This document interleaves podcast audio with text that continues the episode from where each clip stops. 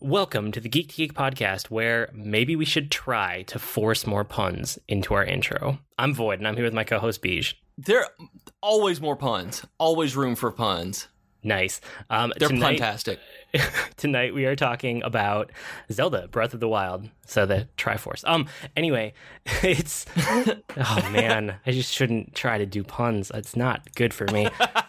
um, we're going to talk Zelda Breath of the Wild, and I thought it was mostly going to be a one-sided conversation because I've been playing like since the day it came out, and then you were going to buy a Nintendo Switch. So why don't you tell people what happened? I ended up not being able to get a Switch. I sold something on eBay that was enough to cover a used Wii U and the Zelda game and still have money left over. So I was, I just straight up did that because I talked to a couple of people who had the Wii U version and from what they were saying, and I watched videos online as well, no, I couldn't tell a difference. That side by side frame rate comparisons, like graphics wise, I was like, they look so similar. Even when I had the numbers beside me, like I don't really see it. So it kind of goes back to what we were talking about the other day, where I don't really get the better graphics. Like I don't see as much of a why it's a big deal. Like I literally couldn't see the difference in frame rates in a side by side video. So I was like, I'm gonna get the cheap one. But now you're the proud owner of a brand new used Wii U, right? I am, and I'm really excited about it because there are a lot of games that I want to play on it that you and I have talked about, probably not on here, but that we've talked about just wonderful first party games that I'm going to get to play that they've re released. So I'm really liking there's the system bunch. right now. That's good. That's awesome. Yeah, you'll have to like play a little bit of catch up, but I think you'll really like it just because you like Nintendo systems. So it's probably Yeah. a good investment. And the gamepad lets me actually do it uh, the exact same way that I was going to be playing it on a Switch. The gamepad plays Zelda really, really well, actually. It's not as vibrant and awesome as it would be on the Switch, but Jennifer gets to watch Dr. Pimple Popper, and I get to play Legend of Zelda at the same time, so it's awesome. It's always that channel with you guys. Um, okay, we should get into Zelda because we have like way more notes than we normally have, so I can't tangent too much this week. bunches. Um, I want to say up front, so it's it's a very systems heavy game, so we're going to talk a lot about like systems and probably like things Yeah. we ran into organically. I guess if you consider that spoilers. I mean, the game's all about exploration. Um, we will talk a little bit about the story, but I will save it for the end in case you like really don't want any like story spoilers. But it's Zelda, like it's it's a Zelda plot, so uh, there's not a whole lot there to spoil. Um, with that said, like if you don't want to hear anything about the actual game, I will just say up front, this is my favorite Zelda ever. Like, Yes. I was not confident saying that last week because I felt like I had barely scratched the surface. But now I've beaten the game. I've probably spent 50 or 60 hours with it just because I've been able to play it on the Nintendo Switch and I can take it everywhere in the house with me all the time. so, yeah. yeah, yeah, this is my favorite Zelda easily. And if you buy a Switch, like this is the must buy game for the Switch. Yeah, this is this is literally a system seller for me that I've never really had that and it is by far the best Zelda that I've ever played. That playing this makes me feel like I did when I was 14 and playing Ocarina of Time for the first time and this one makes me feel that way. Like it just has this this feeling of pretty much everything that I like about games. It has and it fixes so much of the stuff that I get frustrated with with other Zelda games. That's awesome. I, it's awesome. Like I am so all in. Like you're lucky I'm podcasting tonight and not playing Zelda right now. Like Jennifer has been a Breath of the Wild widow for the last few days. No. Um, and we like we were talking, and then you noticed that. I mean, we both kind of noticed we were talking about this, but it's like Nintendo has finally taken Western sensibilities and like put them into an open world game. It's like Nintendo finally decided to play all the games that came out from all the other studios in the last 10 years and then like Yeah. build on modern things and they haven't in so long. I mean Zelda has felt so stale to me for a really long mm-hmm. time. And it finally feels like oh man, I was going to say a breath of fresh air, but that's bad.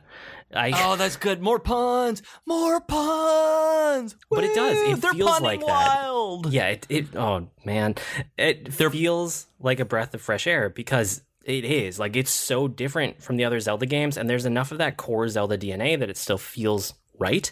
But it's its own game and it's like nintendo's take on an open world in a way that we've never had before and i love it like it's so good And uh, my one of my actual first experiences in playing through an open world game was Skyrim. And this and I got distracted constantly. I was just going and having, you know, doing everything in Skyrim. That's the way I am with this, only it's worse. That I can put a marker on my map and go directly toward that pin, and then I get distracted by something that looks pretty and go over here, and then three hours later, I'm like, oh yeah, there was a shrine 20 feet away.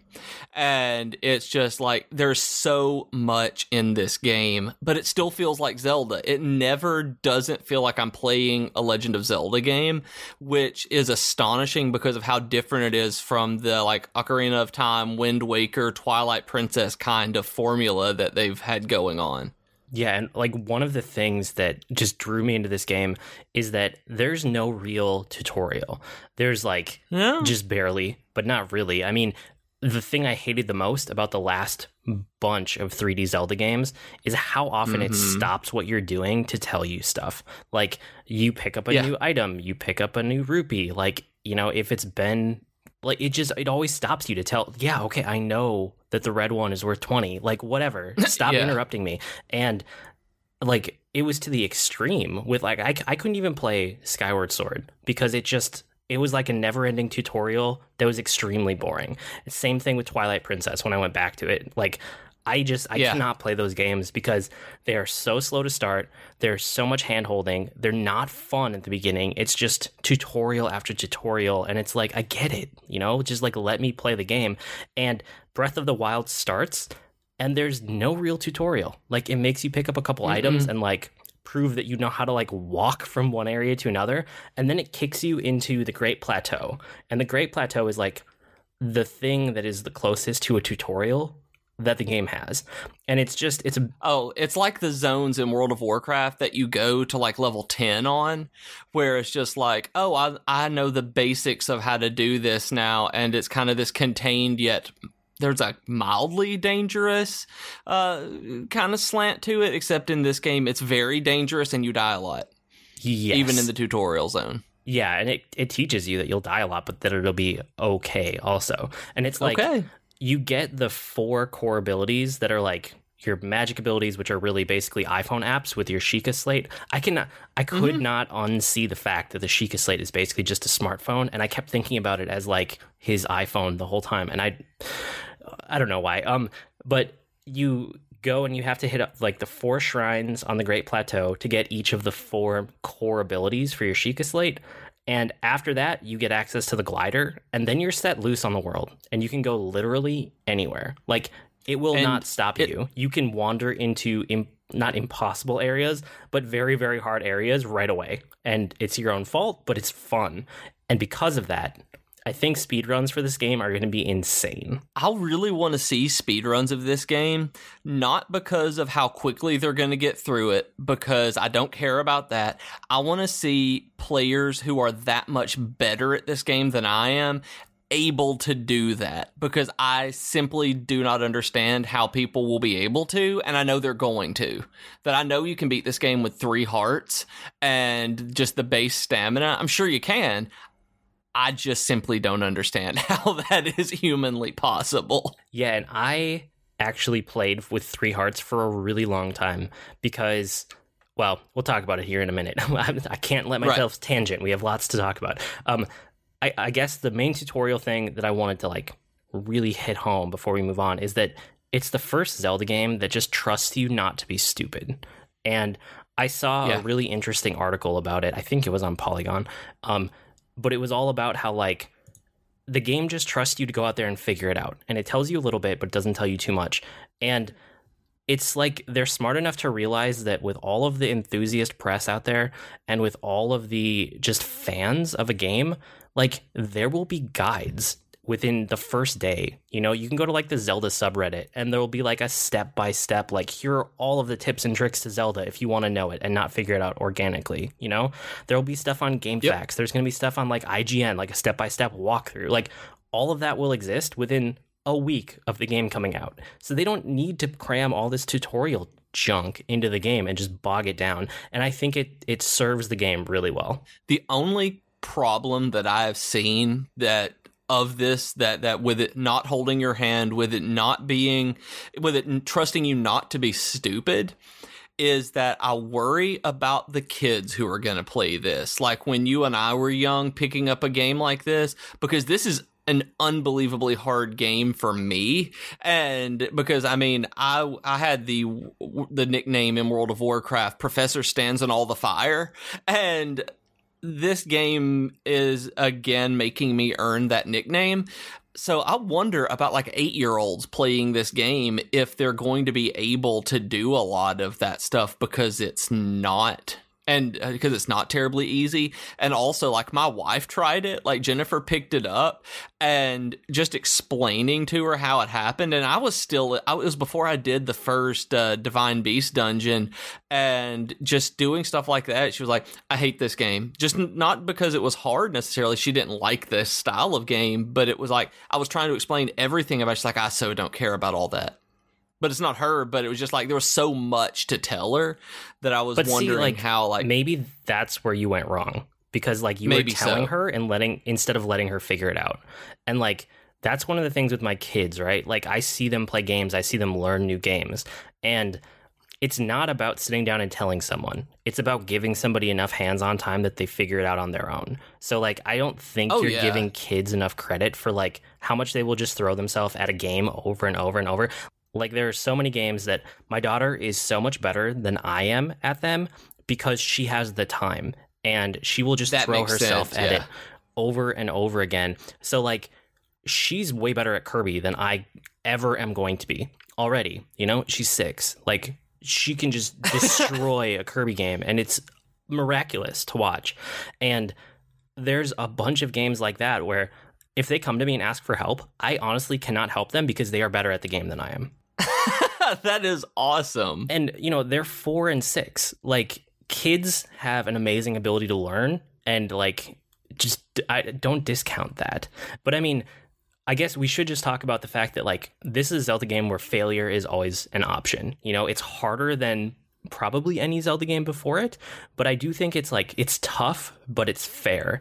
And yeah, one of the things I saw, this is kind of what I was getting at before with the the hard thing. Um, most of the time when I was getting hit, it's either like a totally reasonable amount of damage, like a part of a heart, or it was an instant kill. And it was like one of the two extremes. Like there was no middle damage tier, it felt like. So what I ended up doing for the a huge chunk of the game was playing with three hearts and just upgrading my stamina because I loved climb on things. like climbing on things is so fun and stamina lets you climb on them for longer and better and like you can go higher and all of that kind of stuff. So I don't even know how long I was on three hearts until I found out that you need a bunch of hearts to be able to get the master sword. It's a requirement. Yeah. And that is the only reason that I started upgrading my hearts. Otherwise, I was kind of tempted to try to just do the whole game on three hearts. I went immediately for the hearts. I have enough now. I got my master sword this morning as of this recording. And since I have two stamina containers. Like that's it. Those are that's the number of shrines that I've done is uh, to be able to get the get the master sword, and then I got my second stamina container today. And honestly, I don't see a lot of difference in the stamina. Like I don't climb like the full face of the mountain like you do probably. I go I run around a lot. Like I because and so my stamina refills, I walk for a few seconds and then I run more. That's how I get around a lot more than I climb pretty much everything, but I use the physics of the game to hit a crack, let my stamina refill and then move further up. I feel like you in this game because I'm fi- figuring out ways to break the not not break, but take advantage of the game's physics and systems.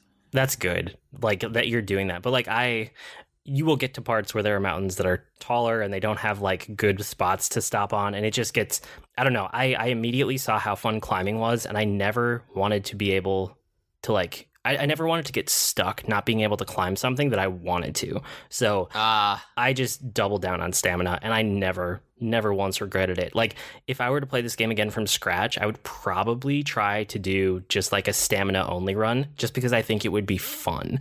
And I had a lot of fun learning how to like dodge guys and avoid damage. and if you do a perfect dodge, you get a flurry attack that looks so cool. Like I felt like so a badass. awesome.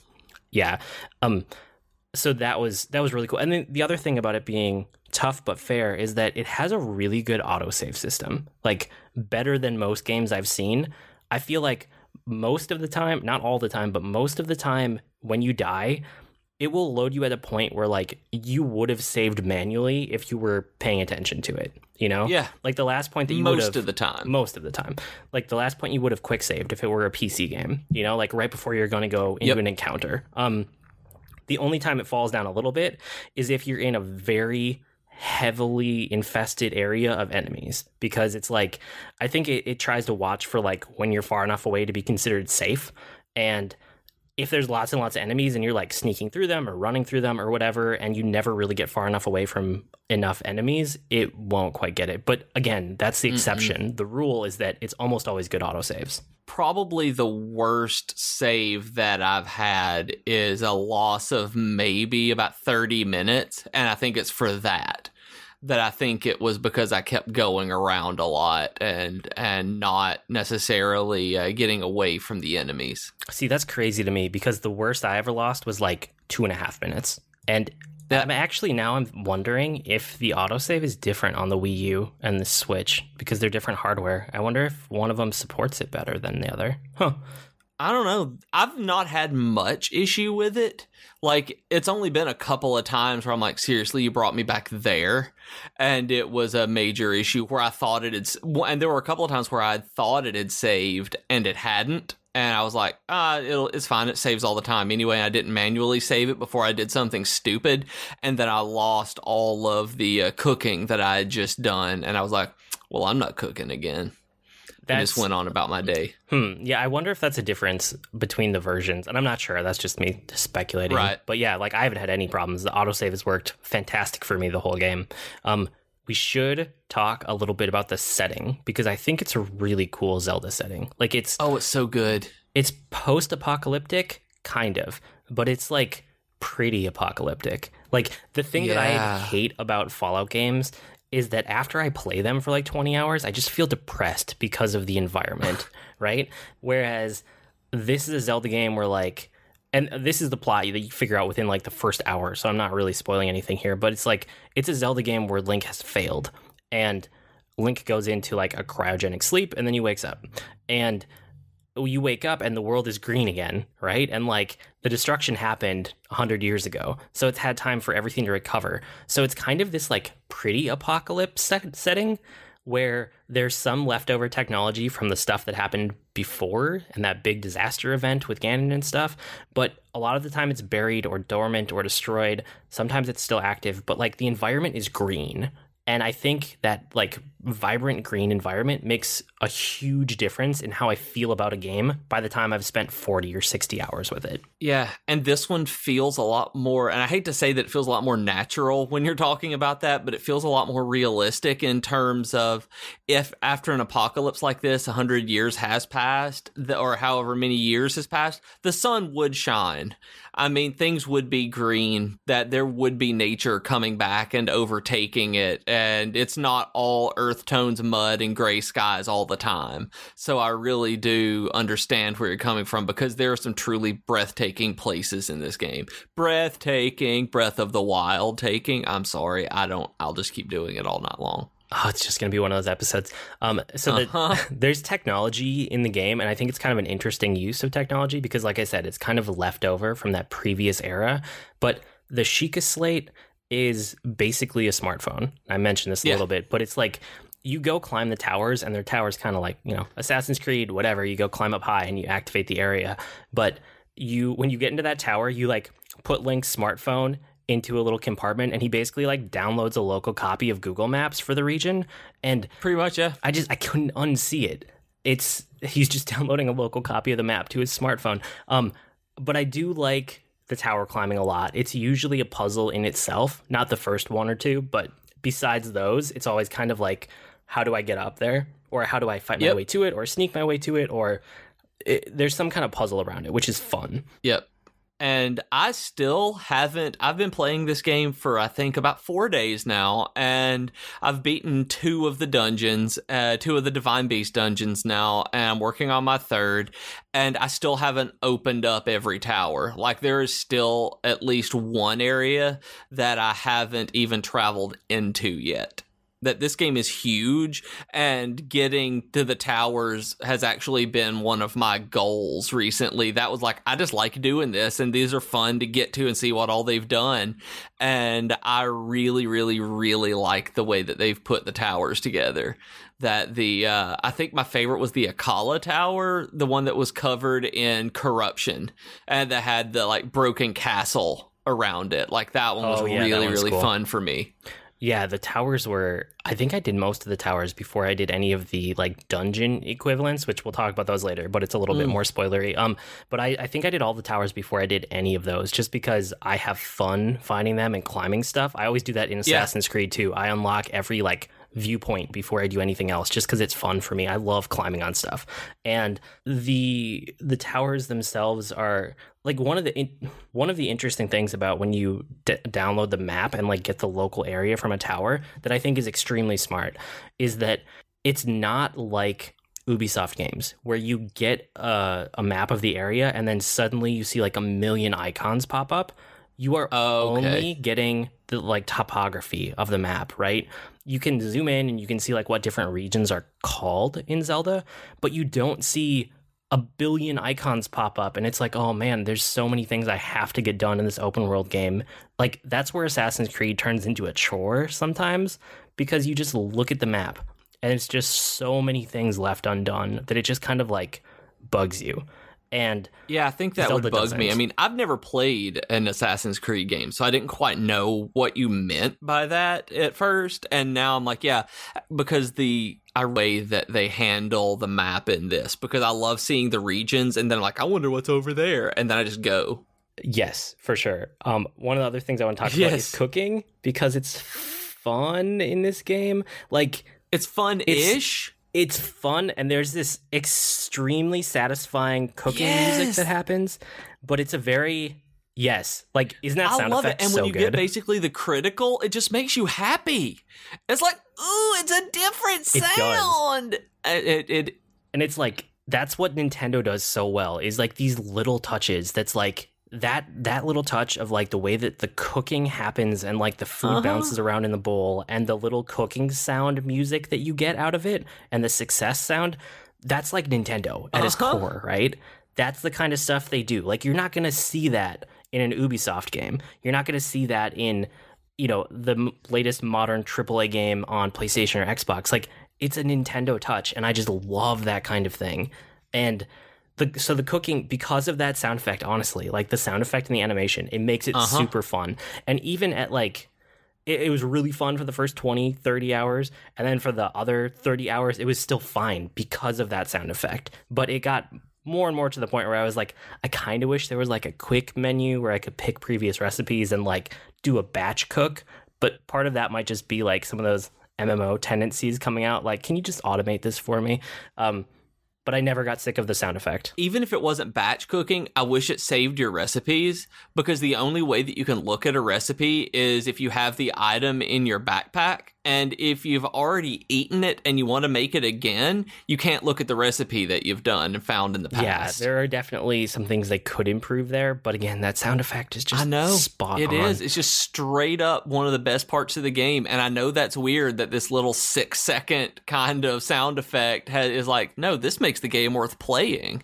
Yes. Okay. How about the shrines? What do you think of the shrines? I love the shrines. Okay, I absolutely adore the shrines, except for just a couple of them. Like I go, like I love Zelda puzzles. Like I really can't even express how fun I find Zelda puzzles. I think I mentioned in our other episode that I ran a D and D campaign or tried to that was built around Legend of Zelda style puzzles. That does not translate really well to pen and paper, by the way. But I love these puzzles, and so when you told me that there were these like five to 10 minute, like compact puzzle sets, I was like, this is going to be so much fun. And I've done, I think, 45 of them now from the what the loading screen tells me. And I have only run into, I think, two that I've left out of frustration and one of them that I had to look up on the internet because it was like 10 o'clock at night, which is way past my bedtime, and it was the last one I needed before I could get my master sword. And I was like, I just want to know how to do this. And it turns out I was like, oh, you could that, okay.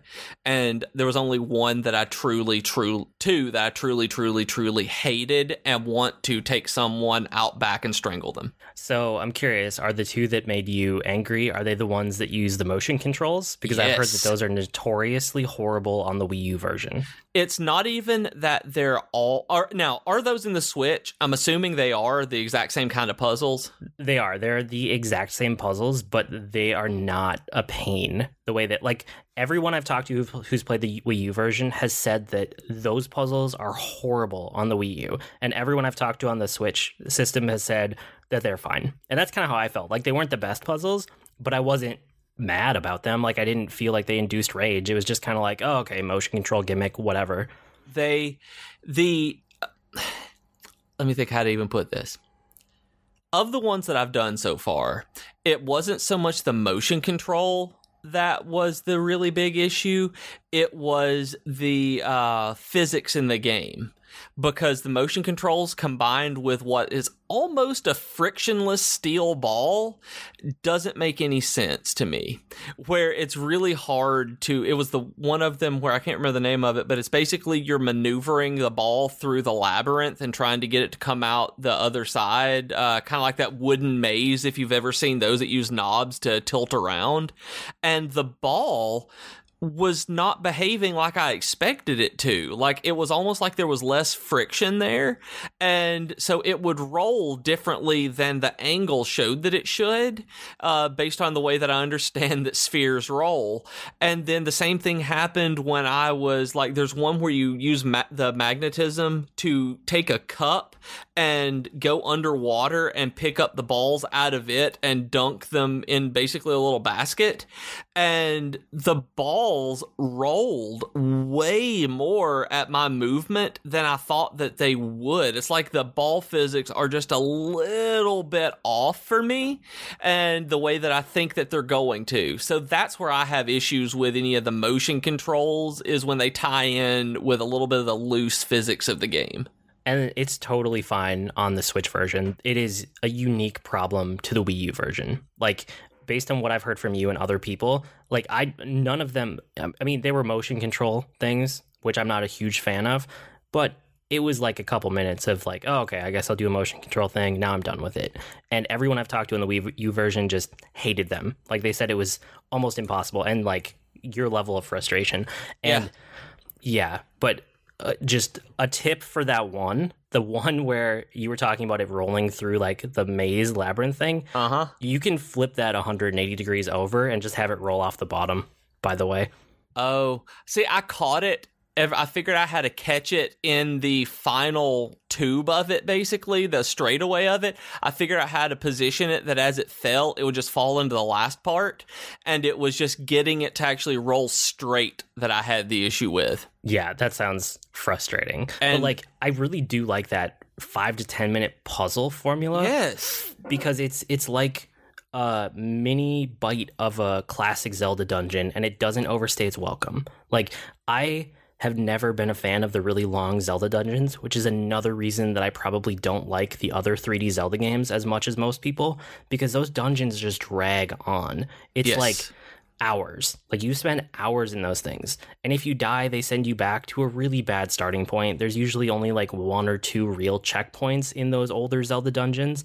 And this gives you the same like thrill of solving a Zelda dungeon puzzle, but it takes you five or 10 minutes. And it's this nice, compact little bite of gameplay. And then once you do that, not only are you rewarded with getting like an orb, which you can trade in eventually for hearts and stamina, but it also turns it into a fast travel point, which I just think is a brilliant piece of design. Like you are rewarded for the puzzle on so many levels. It turns into a fast travel point even once you open the door. You don't have to beat it. I found out much later. So uh, if you don't even want to go through with the puzzle and just come back, you can just make sure you open the door and activate it and turn the bottom blue, and you can go and tra- fast travel back there at any point you want to do it. I realized that it was probably after 25 or 30 of them that I noticed, oh, that thing turns blue the moment that you open the door. And I was like, oh, yeah, it's just the top of it that's still orange, meaning that it hasn't been solved. So, and I tried it, and sure enough, I could teleport back there. Yeah, that's that's really cool. So I like all of that gameplay design. Um, there's a system in the game that I've heard like mixed reviews of, and it's the main thing that comes up when people don't like the game. Um, and really there's two systems that tie together so i wanted to talk about those. There's item degradation right? Like yes. items wear out and they break. That ties into inventory management too. So the item degradation part i think it pretty much works. Um yeah pretty much. Like i don't mind constantly switching weapons. I don't mind when it tells me that like this weapon is worn out and it's about to break because whenever you last hit with a weapon, it does a critical attack, which is really cool. Like whether you yeah. throw it at an enemy or you just hit them with it in a normal attack, it will do a critical damage hit. Um, and I, I don't mind the switching, the switching between them. And then like as the game goes on, your weapons last for longer and longer, the better weapons right. that you get. So it's like you're switching a lot yep. at the beginning, which is a little bit annoying. But as you get like, you move off the wooden weapons, you move more towards the metal weapons, and then like guardian weapons and some of the high end weapons in Hyrule Castle, like those things last for a long time. And my main thing with the switching weapons is that even the ones that last a pretty good long time don't last quite enough for me if they lasted about 50% more, I think it would be okay. Like that would be the perfect level because I'll find a really awesome sword. And I found one today actually. There's a giant and there there is a giant sword statue that that has been carved into the mountain on top of uh as you're going down into Gerudo and it is just this gigantic like 100 foot tall sword and beside it there is a golden claymore. And I love this thing and it it just doesn't last as long as I like. When I find one that's pretty and that, that you feel like it should last, it still breaks because of just as much as you have to hit things. And I would like to be able to either have like a single repair for them before they go away or some system like that, or just give them about 50% more durability. I just, it's not even that I want to keep my weapons. It's just that I'm tired of the inventory system with it that I don't have enough room for them. I like to keep the ones I really really really really like just a little bit longer. And that's that's what I want to talk about because like the item degradation doesn't bother me. That Mm-mm. part of the system I think is totally fine even with how long they last. It doesn't bother me at all. The part that bothers me is the other part that ties into it, which is the inventory management. Inventory management in games is not fun. And no. this game gives you a limited it's so weird because like you can pick up cooking ingredients you can pick up key items you can cook stuff and you have not an unlimited inventory but basically an unlimited inventory. Like it's really hard to hit the max for food or cooking or random stuff you pick up but there's a very limited inventory for weapons and shields and bows. And yes. I hate dealing with this because there's no way in the game to quickly drop them. And even that would go a long way towards making it better. But like when you see a new weapon and you know that it's better than your worst weapon, there should mm-hmm. be a mm-hmm. way to walk up to it, hit one button, and drop the worst weapon in your inventory and pick up that new weapon. And there's not. Halo You have to. Yeah, like you have to go into a menu, go find that weapon, which is annoying because you have to scroll through and find okay, which one is my worst weapon? Like tap on it or not tap on it, but hit the button to select it, and then you have to select drop. And then you go back to like the main game. Yep. Try to walk over to the new weapon and try not to accidentally pick up the one you just dropped. Like you do that all the time. And it's not fun to go into your inventory and out. And it's it's a little bit less so for shields and bows, although they run into the same like issue, but the main weapon slot, I wish it was just like infinite or at least there was a quick switch. And the only the only thing that I found that's even quicker is switching to it and then throwing it using the uh, on the Wii U. It is the like right button, uh, the R button. It's not RZ, it's R, and you can just toss it. So I just throw whatever weapon it is away, switch to it, throw it, and then pick up the new one, where it saves a little bit of time that way. Yeah, and that's I mean that helps it's ever clunky. so slightly, but it's just not elegant. Yeah, it's clunky. It doesn't feel like it's designed as much as it should have been. And like yes, you can expand the inventory. Like all of those seeds that you pick up for exploring the world, you can use those to expand whichever inventory slot you want. By the end of the game, I had maxed out my primary weapon inventory and it still just wasn't enough. I was constantly running into this. So the only system in this entire game that I just actively dislike is this inventory management for weapons. Mm-hmm. Well, and also the food. I mean, I get hit a lot. Like a lot. that wasn't as big of an issue for me. Like I get hit a lot, and I wish there was a quick menu for food uh, kind of like Kingdom Hearts and the way that you use healing spells or items that way. I wish there was something to be able to pull up. Like you hold down, I was like, oh, look, these are my elixirs and foods that I can eat right now. I'm going to die. Let me eat this steak. And I, I would love that. Except most likely for me, it would be a mushroom skewer.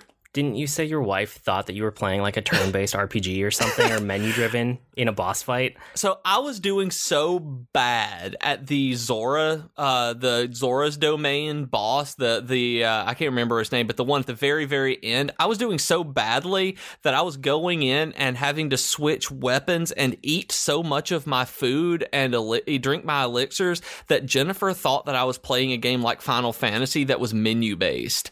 That I would throw something hit something, get hit, go into a menu, uh, eat, move around for just a second, uh, get hit, eat something else. Like she asked me, she's like, "That was good job, you beat it." And I'm like, "No, I failed. You just saw me be really, really, really terrible. Like I failed at that. I failed at Zelda because you thought it was a menu based game and it's an action RPG. I was like, that means I straight up failed, and I beat it. But I mean, I it was gaming the system on that one because it pauses battle and completely restores you in the menu. Like I, there is no reason I should have one. I've gotten so much better since then, but man, it uh, it was rough. Yeah, Nintendo keep working on that inventory system next game that comes out. But I mean, like I said, that's the only one where I actively felt like I was complaining about it and like fighting with it. Besides that, like I love all the systems in this game and like uh, yeah. uh, even some stuff that other people have commented on like the music, like it's a really quiet game,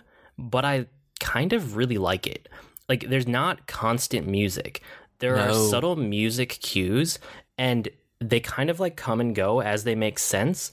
A lot of the time it's with the weather. Sometimes yep. it's like when you're approaching an area or an object of interest, but it always kind of just like flows in and out of the background sound of the environment. And it it's very subtle, but I think it just kind of works for this game the sound design in this game, like you said, is pretty much brilliant, I think, because I never noticed it until you mentioned it. That I just kind of I, I sat and I played, and any time that it would there was something I needed to know what was going on, there was a music cue. Like I knew that I was getting targeted by a guardian because the music changed to the "you're getting attacked by a guardian" music. Uh, when a blood moon was coming, I was like, "Oh, this one's going to be fun." So let me go somewhere safe and not kill something in the middle of a big fight because I heard the music. Like I would go into a new area and just the music would change before I even got the notice of anything. I'm just like, this is beautiful. Like the way that it the way that it is designed is that it's a part of the world instead of something to entertain you. And they've done such a good job of making this game a cohesive whole where everything it's like a very well scored movie where the soundtrack is not necessarily something that you ever think about where it's just like there and except in this one the absence of it makes so much makes when it is there so much more meaningful. Yes, and I don't know if you've uh, no, this isn't really a spoiler. I'll talk about it. Um, I don't know if you've like approached Hyrule Castle yet, just for fun. Yes, because I I did fairly early in my run through the game. Um, because there was one thing I wanted to get there. I'll talk about that later. What it's more spoilery, but just approaching Hyrule Castle and like hearing the music swell up into some like classic Zelda stuff and like it it just like gets your blood pumping because it's so subtle in most of the rest of the game, but then when you go into an area like that and it's dramatically appropriate, it kind of like slowly builds up under you and you just feel epic for lack of a better Yeah. word. That I mean, really, that is the better word in that situation because it makes you feel like this hero by doing it. It makes you feel as though you're an explorer having come upon something important. Yes, for sure. Um okay.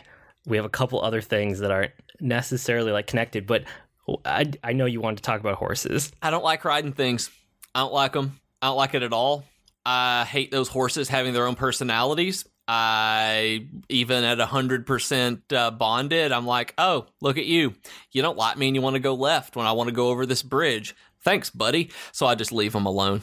I just I Yeah. don't ride things. Yeah, I caught a couple horses, and there are a few areas of the game where it makes sense to like go to the Yes. stable and get the horses back out, like Hyrule Field, for instance. Um, but most of the game, I was so busy climbing on things that horses were just getting in the way because, Yeah. like, I wanted to go off the beaten path. I wanted to climb all the ledges around me, and horses can't do that. I mean, they can if you like force them to do weird things, but it takes way longer. I just every time I tried to ride a horse, I would end up jumping off the horse and just jumping on a wall nearby and climbing it, and then I would leave the horse behind. Now, I will say though, there's one really awesome horse thing that happened that I tried to take a picture of and then it ended like before I could get a picture of it to you. Where at night, that in certain areas of the game, you will get a skeletal horse riders. You can knock them off the skeletal horse and steal their skeleton and run around on it all night long. That yeah, it's fun. that is awesome. And then the sun comes up and your horse dies. And it died as soon as I lined myself up for a really good photograph. And uh, because, you know, I'm on the Wii U, I can't screenshot it and send it to people like you can. And so it was, uh, it was Oh, sad man, the screenshot button on the Switch is still it's really good. Like I stand by that from last week. I think it's the best system for sharing content from a console to date. Like yeah i was trying to get my cell phone to take a picture of my television and like my horse died. But riding a skeletal horse does make up for anything else that that that is awesome. And epona may be different. I don't know. I don't have the amiibo to be able to play with epona. So she may be completely different than the other wild horses that you tame. Yeah, and I didn't even I mean, I have a couple Zelda amiibo around and I didn't even bother because like I don't know, it felt kind of like cheating to just get free items. Like I wanted to really yeah explore and earn everything in this game. So I didn't I wasn't even tempted to use the amiibo. I know some people like them, but whatever. Um did you want to talk about item upgrades or did we kind of already hit on it? Uh, I think that's pretty much it. I actually have a question for you. Uh, did you ever buy the bow?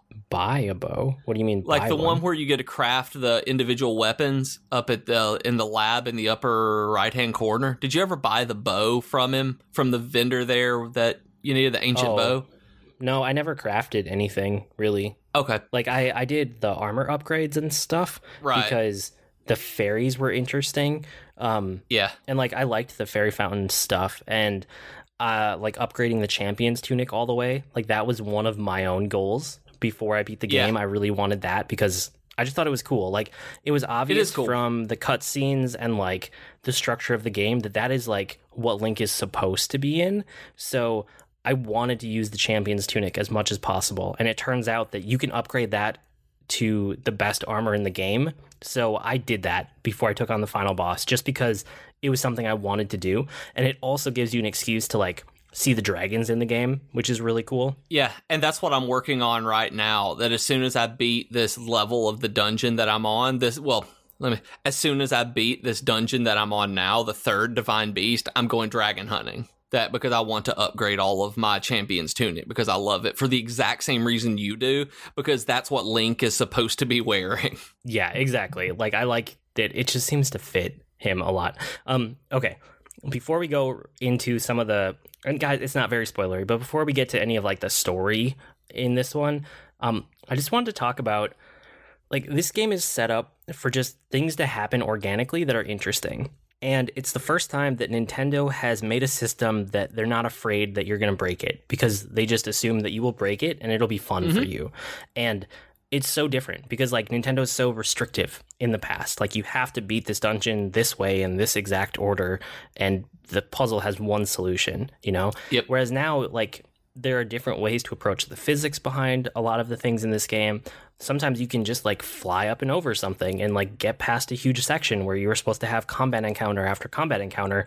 And if you just go up high, jump off, and like paraglide over it, you can skip it. Like, Yep. there are lots of ways to break this game and i had fun doing that because i've talked about it before but i'm very like systems driven you know so that was super fun for me i want to talk a little bit about like because of that there are sometimes really interesting just organic events that happen you know have you had any like really memorable ones Like, what do you mean? Okay, so the first time I really noticed it was I was walking along a river and I stopped to talk to somebody because it was like a traveling merchant or one of those traveling adventurers and I needed to sell some stuff. So I started Oh, selling yes. something and when I, as I was selling it, I got attacked by an enemy that was also wandering along the side of the river on the riverbank and I started fighting that enemy and right when I thought I had the situation under control, three lizards that were swimming up the river saw me, jumped out of the river, and came to attack me. So now I'm facing off against two different sets of enemies. And it was just like, was that scripted? I thought it must have been scripted. So I asked my brother and I asked you, and you're like, no, that didn't happen. Like I explained exactly where it happened, and no one else had had that happen. And listening to other people that I trust, like somebody had talked about how cool it was that it was like a scripted event that when you jump off of the Great Plateau for the first time and you paraglide down, you land on a horse. And everyone went, wait, what? That didn't happen to me. That's not scripted. That was an organic thing that just happened to you. And the guy was like, his mind was blown, you know? And that kind of stuff happens all the time in this game. My favorite thing that's happened to me was just I I like bombs. And I like throwing grenades and bombs in pretty much every Zelda and first person shooter and pretty much every game. I love things that you can toss and explode. And so I take back what I said last week about not knowing if I like the remote detonation bombs because oh my goodness, I love them. And Yes. I was throwing one of the round bombs at uh, a moblin and it rolled down the hill at it. The moblin looked down at it and kicked it back at me. And Yeah. I blew myself up because he did it at the moment that I clicked and it got back in range. I'm like, you jerk.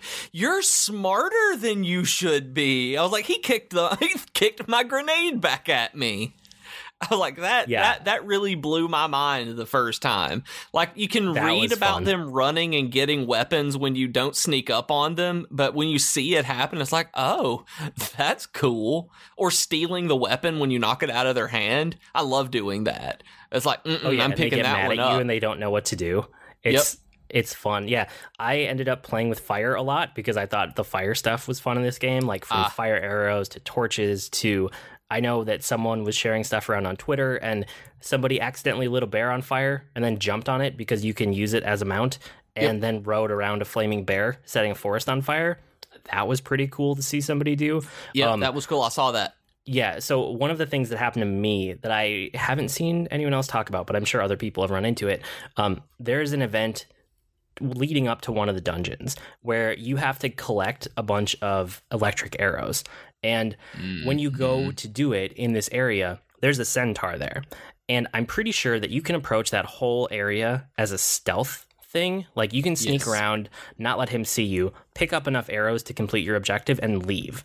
But I got up there and I ran in there, guns blazing, or swords blazing, whatever, mm. and just got destroyed by this guy. And I was like, ooh, this is a fun challenge. Because at the time, I only had three hearts. I was still on three hearts. And I was like, I can beat this guy. No, I'm not gonna I'm not gonna resort to sneaking. I wanna beat this guy and just destroy this area because I think it'll be fun. So I spent like 45 minutes fighting this guy. And Yeah, I don't doubt it. it was one of like the most fun encounters in the whole game for me because it was a challenge and when I finally nailed it, I felt like a badass, you know? Yeah, you never got hit then because that I don't understand because like I'm this far into the game and if I see a centaur, I just run because every time I fight one outside of that one where I overextended my resources and had to build back up slowly to get all of my food back, I uh like I don't win that I don't know what it is about them, but there is something about me missing a single dodge that puts me entirely off balance, and then they end up murdering me after that. That I can do fine up to a point. Yeah, so I did that one with basically just dodging every single attack and getting flurry attacks in. Yeah. And when I did that, like it, it was flawless because I was on three hearts. Like I had to do it flawlessly. It was such an accomplishment. I felt so good about it. That that was the moment that I realized that I might want to do a three heart run of this entire game someday. was beating that boss. And but when I was that like 45 minutes when I was playing around with the encounter, one of the things that happened, and this is kind of the organic event part that I wanted to talk about, was there there are really big like rocks, like really big stones in that area. And besides that, it's mostly an open field with a couple like puddles and stuff, and it's raining. Mhm. And he shoots electric Wait, did you arrows say it was raining? Yeah, well, it was raining. It wasn't raining when I was fighting him, but so that was one thing I was like, oh, I know exactly what's going to happen now. As soon as you said it was raining, Yeah, so it was raining. So every time he shot an arrow, an electric arrow at me, like it had a really big radius effect. I don't know if the rain affects that, but I wouldn't be surprised if it did because of the way this game is made. Um, right? so he kept destroying me with these arrows, and I was just looking around for another way to approach it instead of going like all melee all the time. And I saw that you know if I get up on top of one of these rocks, they're really really big and they have like a big flat surface on top. I might be able to find an angle where he can't shoot me, but I can like kind of peek my head out and take pot shots at him until I like whittle him down to kill him. So hmm I tried to do that. I got up on top of one of these rocks and I started taking pot shots at him and he was trying to shoot me directly. And so I would just like, you know, move Link back a little bit and so every time he was about to actually like let go of his arrow, I would move back and he would shoot the rock kind of near him and I was like, "Ha, this AI can't hit me. It doesn't have a good angle on me. I've got this. I can just pick away at this Right. fight." And I'll it'll, you know, it'll be slow, but I, I will beat it this way. And after about a minute of him like shooting directly at me and hitting the rock, he suddenly shoots directly up into the sky. And I was like, oh, I broke the AI. Like something, I messed something up here. Like he doesn't know what he's doing. And then, like five seconds later, an arrow comes down from directly above me and hits me square in the head and kills me instantly. like, it was so good. It was so is good. I was so proud of Nintendo in that moment. Like for not letting me exploit it the way that I wanted to.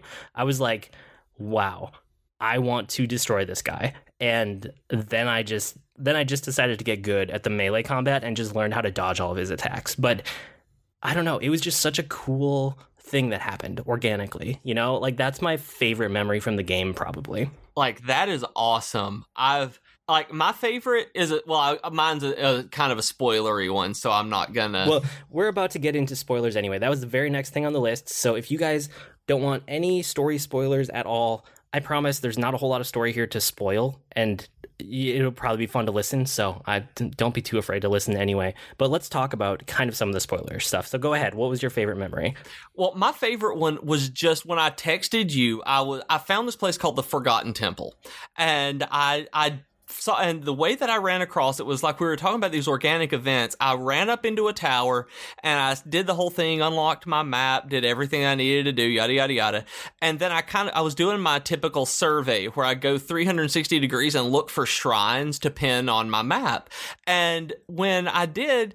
I saw this dragon in this canyon, and I'm like, what? And I just look at it, I'm like, I bet I can jump on that thing. I've not seen this thing before. So I glided down and I missed it. And then I kept trying to chase him and jump and paraglide using the uh, super, super ultra jump you uh, you get after one of the dungeons. And I couldn't get it. So I was like, ah, he moved too far away. I'm not going to be able to uh, to attack him or to be able to ride him today. And so I just went the other direction. And all of a sudden, out of nowhere, I find this place called the Forgotten Temple. And I'm like, oh, this is cool. And you look, and there are ruins everywhere. And I love ruins. Like, I love them. So I've, I just saw it and I was like, this is great. I'm going to explore this. So I go inside and I'm like, oh, it's empty. This is really, really awesome. I just uh, I turned on my map and I'm like, this is its own little place here. I was like, this is great. And so I I go further in, and as soon as I get in through that the initial entryway part, I get highlighted by three different guardian lasers and get myself blown to smithereens, just blown up. Like it is not there. There was no escaping this. And I just like, I, I went back and that was when I spent that entire day, like not that entire day. I shouldn't even say it that way. It was, I spent as much time as I could. I didn't have any kind of guardian armor. I didn't have guardian arrows at this point. I went in and I cleared that entire guardian infested, like long pathway to the shrine at the end of it using just my bombs and whatever weapons I had on me and arrows. And they were all stationary, thank goodness. They were all the stationary kind, it turns out. But it was using line of sight, like you were talking about, just making sure I took pot yeah. shots, running up, uh, slashing at them a little bit, having their head whip around, shoot lasers at me as I like Tom Cruise sprinted away and leapt off of a cliff to paraglide to safety. Like it was so much fun doing that because I had absolutely no idea that this little area existed, that it wasn't on the main maps. I mean, it was on the map, but it wasn't part of the main quest. It wasn't one of the, it wasn't one of these large places like the Lost Woods or something that you're expecting out of a Zelda game. It's just, hey, I found this place. Oh my goodness, I'm going to explore this and basically have my own little mini adventure that I created for myself. Like I have to get through this and learn how to do this. And it was just like like you said with the with the centaur, it was learning how to like appreciate that system and get good at it. Like I know that made me a better player by doing that because now I can take those out with no problem. Yeah, and it's like I have like 20 or 30 stories like that where it's just things that I stumbled on or discovered on my own or decided to mm-hmm. work on and it ended up being like some of the most fun I had in the game and not to mention like the fact that with the guardians you like they just destroy you when you yeah. run into them at first and by the end of the game, you have all these ways of dealing with them. And it's not that Link has necessarily more tools at his disposal, it's just that you understand it better and you are yep. better as a player. Some of it is tools that you can use, but that's not necessarily the important part. The important part is like the player knowledge that you've gained. But I will say, it is super fun once you have a guardian shield. When they lock onto you and they try to laser blast you and you deflect it back into their eye that's like so satisfying. Do you have to hit the uh, parry button to do that or does it do it automatically with the guardian shield? Because i haven't oh, no, tried you have to parry it perfectly. You have okay. to get a perfect parry to knock it back into their face which is why it feels so satisfying I wanted to make sure because I didn't want to waste one of my guardian shields just by standing there, like holding it at it, waiting on it to deflect. Yeah, so that's really fun. Um, okay, so what did you think about like the story and the memories and the divine beast? Okay, before I do any of that, uh, before in that line, before I get to what I actually think about it, one of the divine beasts is a giant robot camel. Like, who thinks yes. that's a good weapon? Like i do when you're know. building like weapons of mass destruction, you're like, my enemies are coming for me. You know what would protect my kingdom? A giant robot camel. Like it's like I saw this thing for the first time today, and I'm like, are you kidding me? And uh, like, but I love them. Like I love the fact that these are the main parts of the dungeons. Like these divine beasts are just phenomenal to me that you get to go inside these gigantic robots and their entire labyrinths inside. Like I adore this. And so for me the the like 100 year ago uh, memories that you're piecing together like there's no story in the game itself that you know like you said it's a zelda story meaning you're link you woke up go beat ganon that's the pretty much the story even outside of the quest that you do it's like hey there's this robot that's attacking my village kill it and yeah it's like it. the present day feels like it's interesting gameplay systems and like just like systems and gameplay put together and yeah. you're kind of like creating your own organic events like we were talking about that will lead you to Ganon.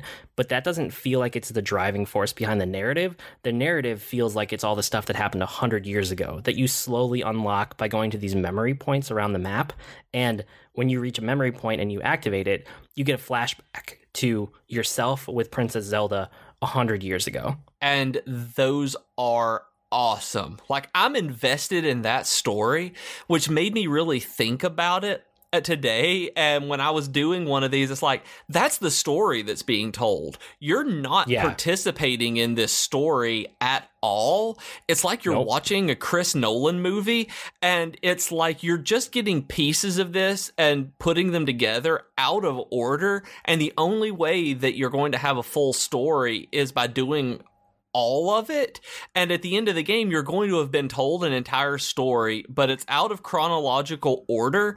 And because it's out of chronological order, that makes it a lot more meaningful for you to piece together this narrative on your own, even though it is being presented in an entirely, uh, just, uh, in an entirely typical way. You know, you're getting pieces of a flashback. I mean, that's not a new mechanic, but it feels as though the storytelling is being delivered in a new way, uh, which is, you know, what Nintendo has done with this game. Like, I love the It's- fact that I'm not participating in the story like a Final Fantasy game, that I'm just playing and, oh, here's a time to learn more about the story you care about. Yeah, it's oddly compelling and like it ties in really well with the gameplay because you unlock the story by exploring. Like you Mhm. have to explore to get to these points. So I think I did all of the memories before I did any of the divine beasts Oh, Um, wow. just because I found it so compelling. And that's another reason that I did all the towers first because I did the towers so that I could see like the topography of the landscape so that I could try to figure out where the memories had taken place and then go track them Ah, down. okay. So I did like all of that before I beat my first divine beast. And the divine beasts, I think they're fine. Like they're they're good dungeons, they're solid. They don't last too long. Like each one probably took me about an hour the first time, and I bet if I were to Yeah. go back and replay them now, each one would take half that or maybe only like 20 minutes, which is probably good that it's not giant drag-on dungeons like old Zelda games. Um Yeah.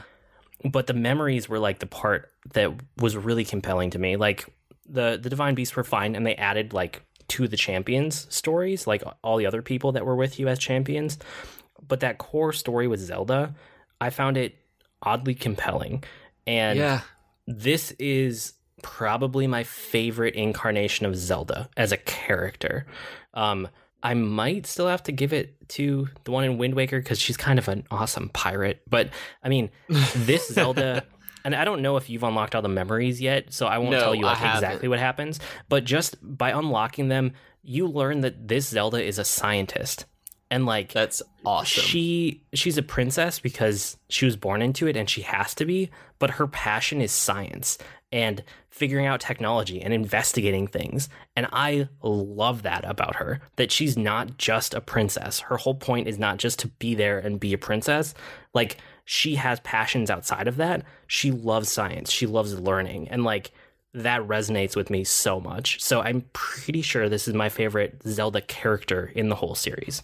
Okay, now here is a spoiler for me that I want you to tell me about, okay? So Okay. this for you, those of you who are listening, this is going to be a very minor spo- spoilery discussion for near the end game. Is Zelda, let me pause for a second. Is Zelda like actually fighting Ganon and like holding him off in Hyrule Castle like they said?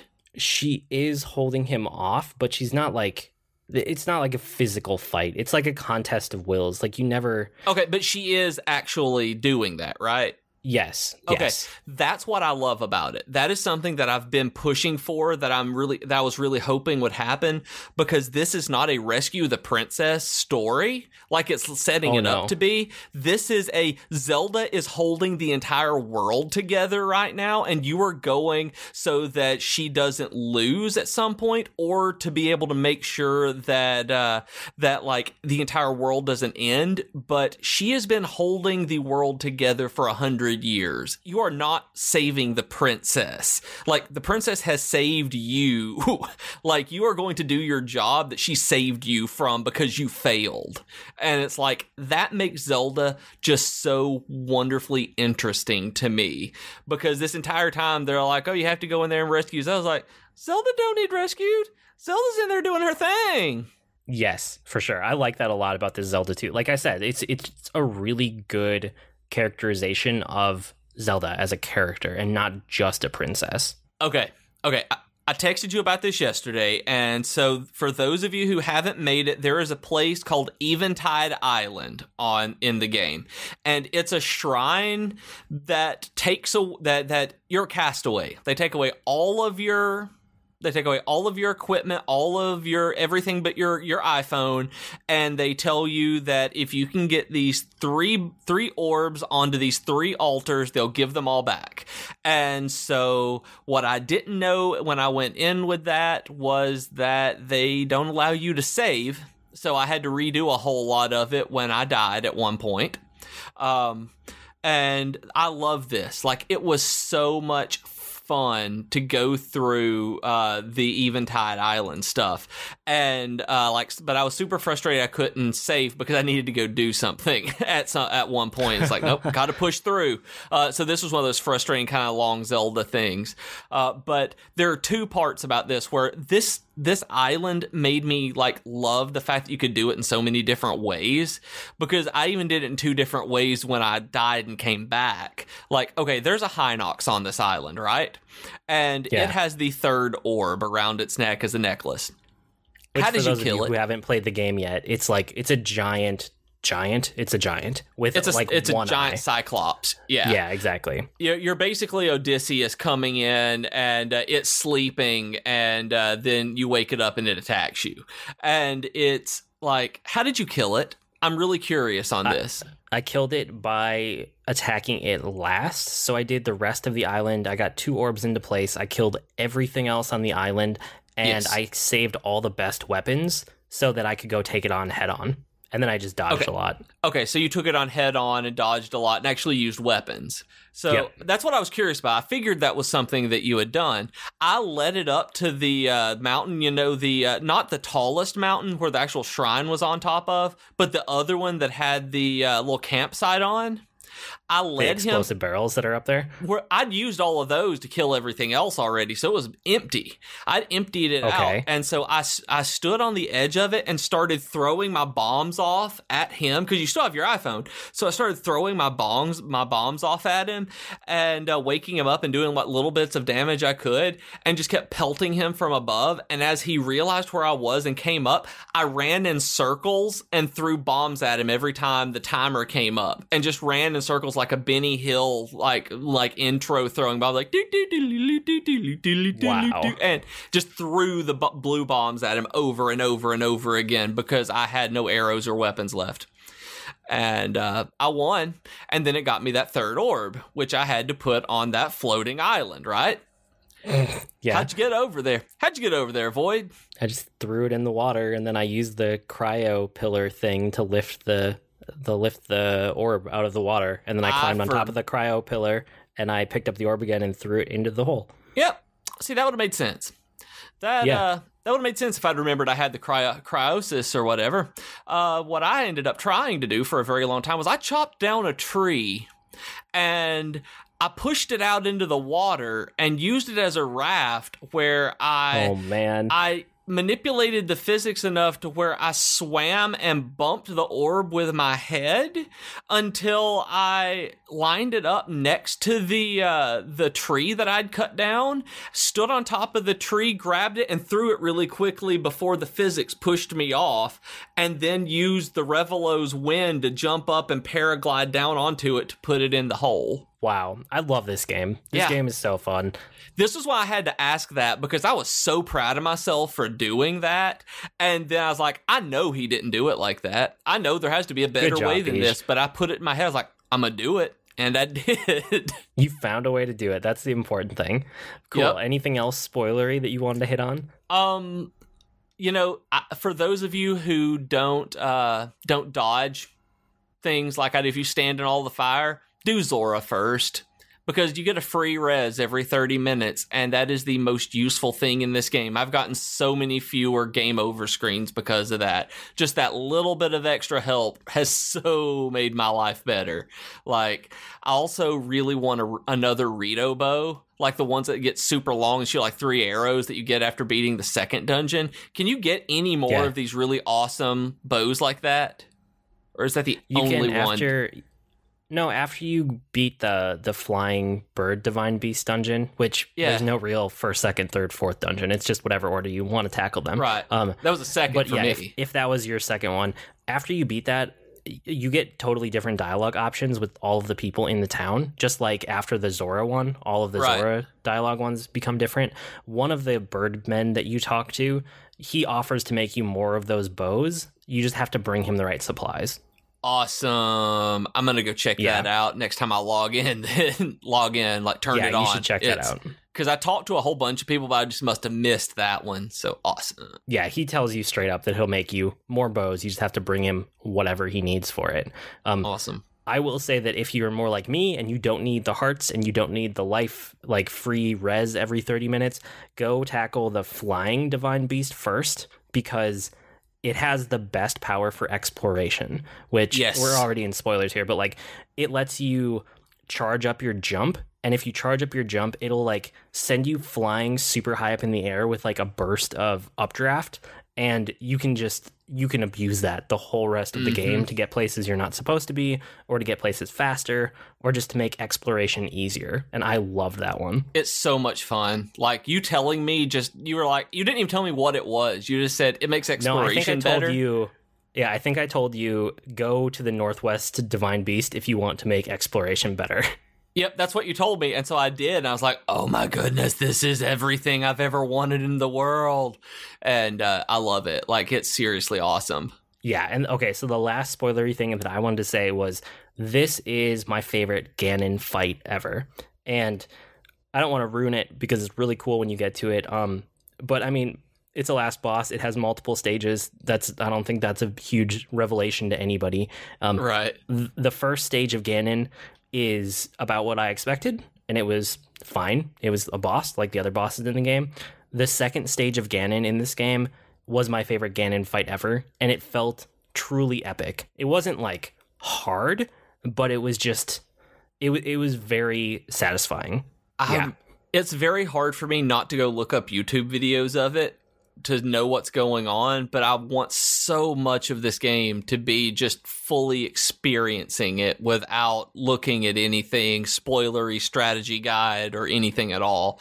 Like I said, there's only been like one thing that I looked up because I wanted my master sword after you told me like what like you you had mentioned in passing oh you need this many heart containers. You need your 13 heart containers to get the master sword. And so when i knew that i went for the hearts for secondary reasons with that and then i was like i want to get my master sword in the morning so i'm going to finish this out right now and Yeah, but that, was, the it only reason I got hearts was because I wanted the master sword because it felt like kind of the right way to play through the game was to beat all the Yeah. divine beasts and get the master sword before you take on Ganon. Even though I know you don't have to, like all of that feels optional, which is why speedruns are going to be insane of this game. But I Oh. wanted that master sword and you have to have 13 hearts to be able to get it. Otherwise, it's just, you can't. It's impossible. So I ended up finishing the game with exactly 13 hearts because that's how mm. many I had to have to get the Master Sword. and you had mentioned that you went into hyrule castle early i'm assuming it was to get the hylian shield or hylian shield Oh, no, it was to get the memory. There's a memory in Hyrule Castle. So I did it like before I. inside Yeah, it's like way up near the top between two of the towers. So I did that before I beat Oh. any of the divine beasts just because I wanted the memories. Nice. Because I was going to ask about the shield because I know it still has durability and I'm not getting it until the end. Like I thought about running in and grabbing it and coming back out. And I decided that I was going to wait because I knew it would break eventually. I think with that one, after you pick up the first one in Hyrule Castle, if Yeah. it breaks, you can like there's somebody in the world where you can have them make you another one, but you have to get the first Oh. one. Oh.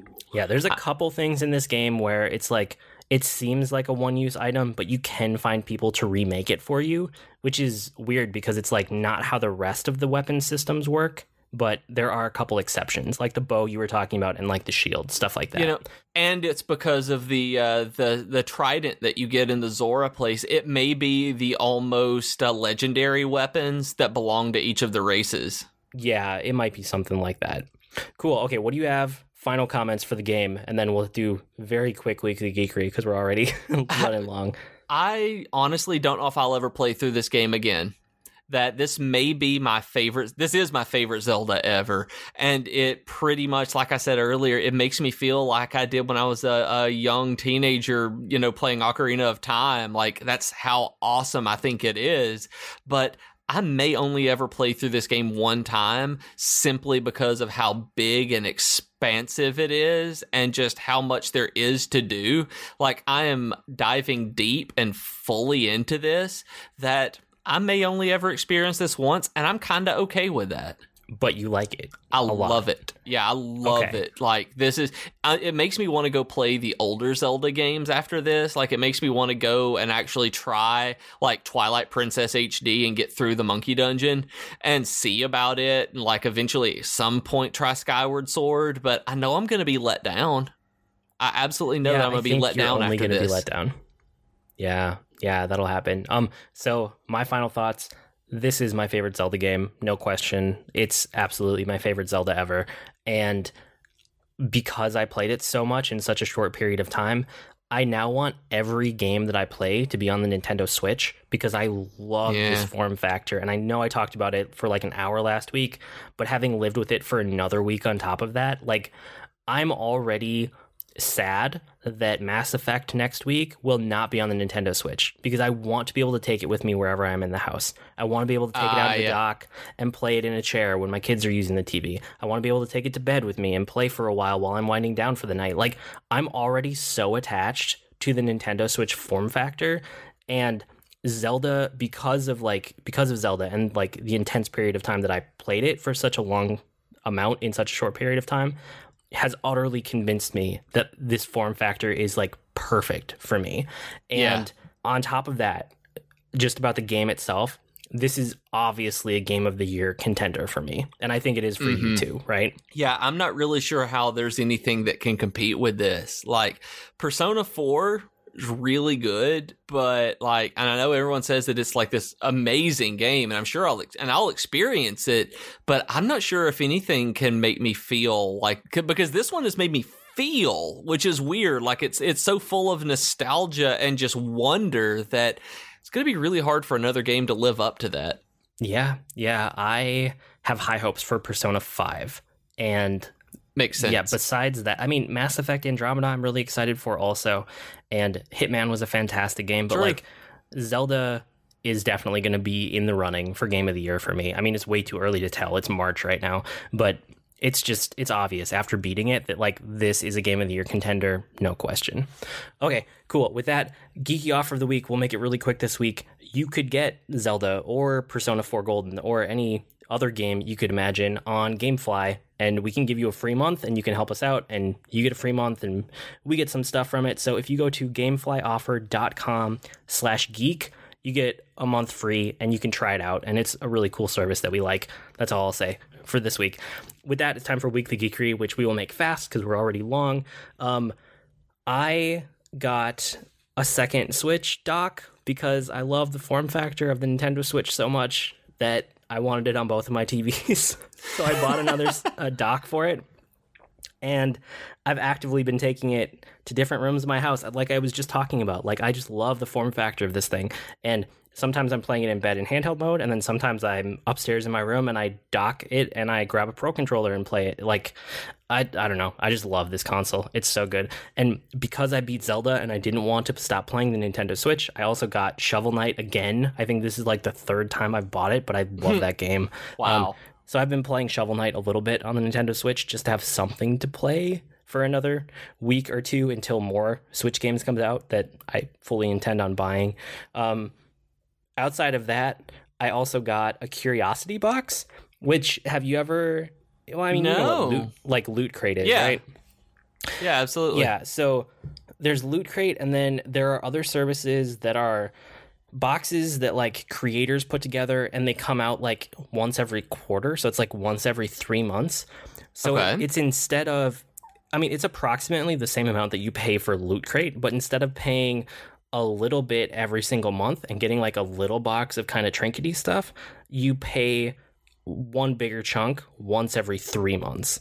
And okay. you get like really nice stuff in it. So I got my first Curiosity box, which is by like the Vsauce guys on YouTube because I really liked Right. their content. Like we talked about a couple weeks ago, YouTube content I actually watch, and it had all sorts of like cool sciencey stuff in it and little science experiments that I did with my kid and like my kids and like little knickknacks that were this like curiosity themed. There was a book in it, there was a t-shirt, there was, you know, a pin, like some of the stuff you would expect from any crate, but it was just curiosity. And I have like such a huge curiosity for things that it seemed like a good fit for me. So I liked the initial like starter crate that they send you when you sign up. That's the one I got, but I'm really excited to see going forward because this one was kind of like a best of box and it was good, but it was also kind of a little bit disjointed. Like it was kind of random stuff, you know? And yeah, going but that sounds really cool though.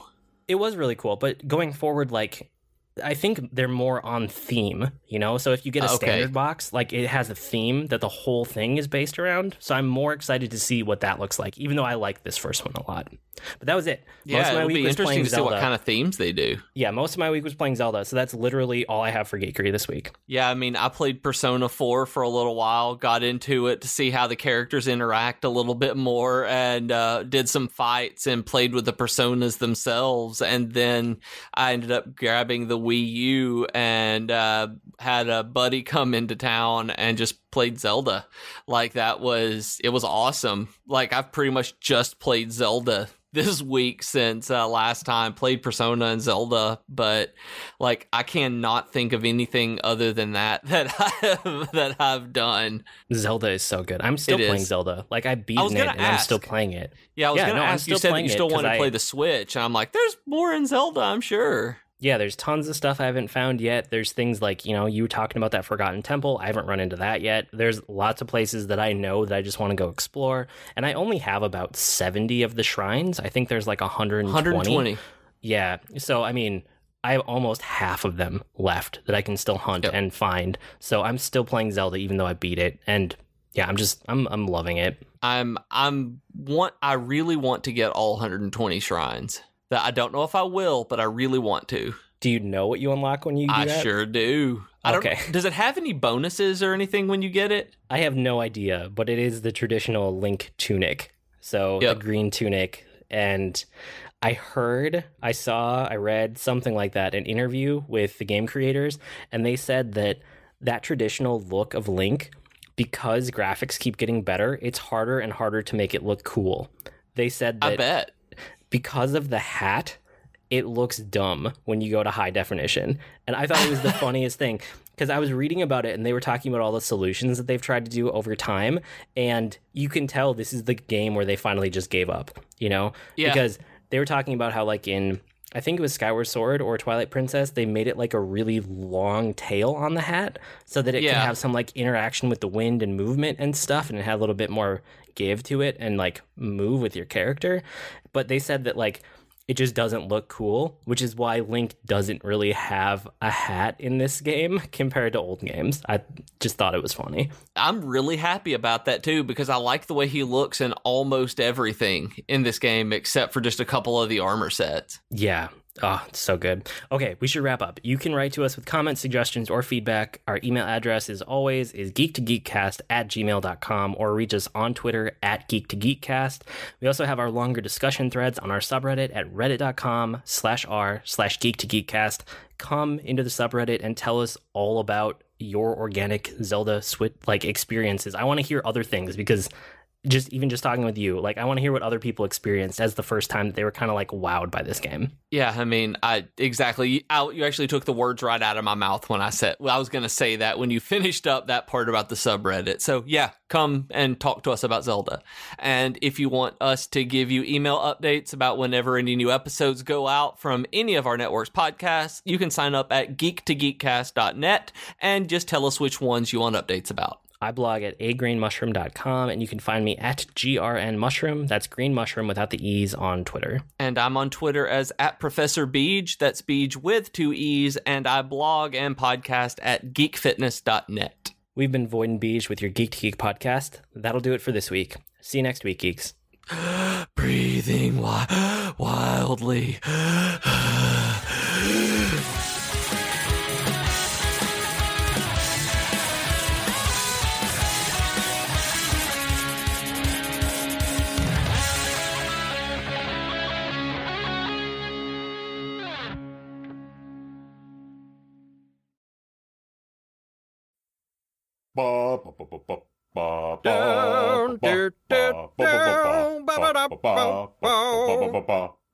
Comics. Hey everyone, this is Rob, your friendly neighborhood comic geek. And this is Liam, the, the languishing, lascivious Liam of Langley. Wow, that was extremely illiterate of you. Well, I try. We are the hosts of The Comic Box, part of the Geek to Geek podcast network. So join us. Bop, bop. Oh,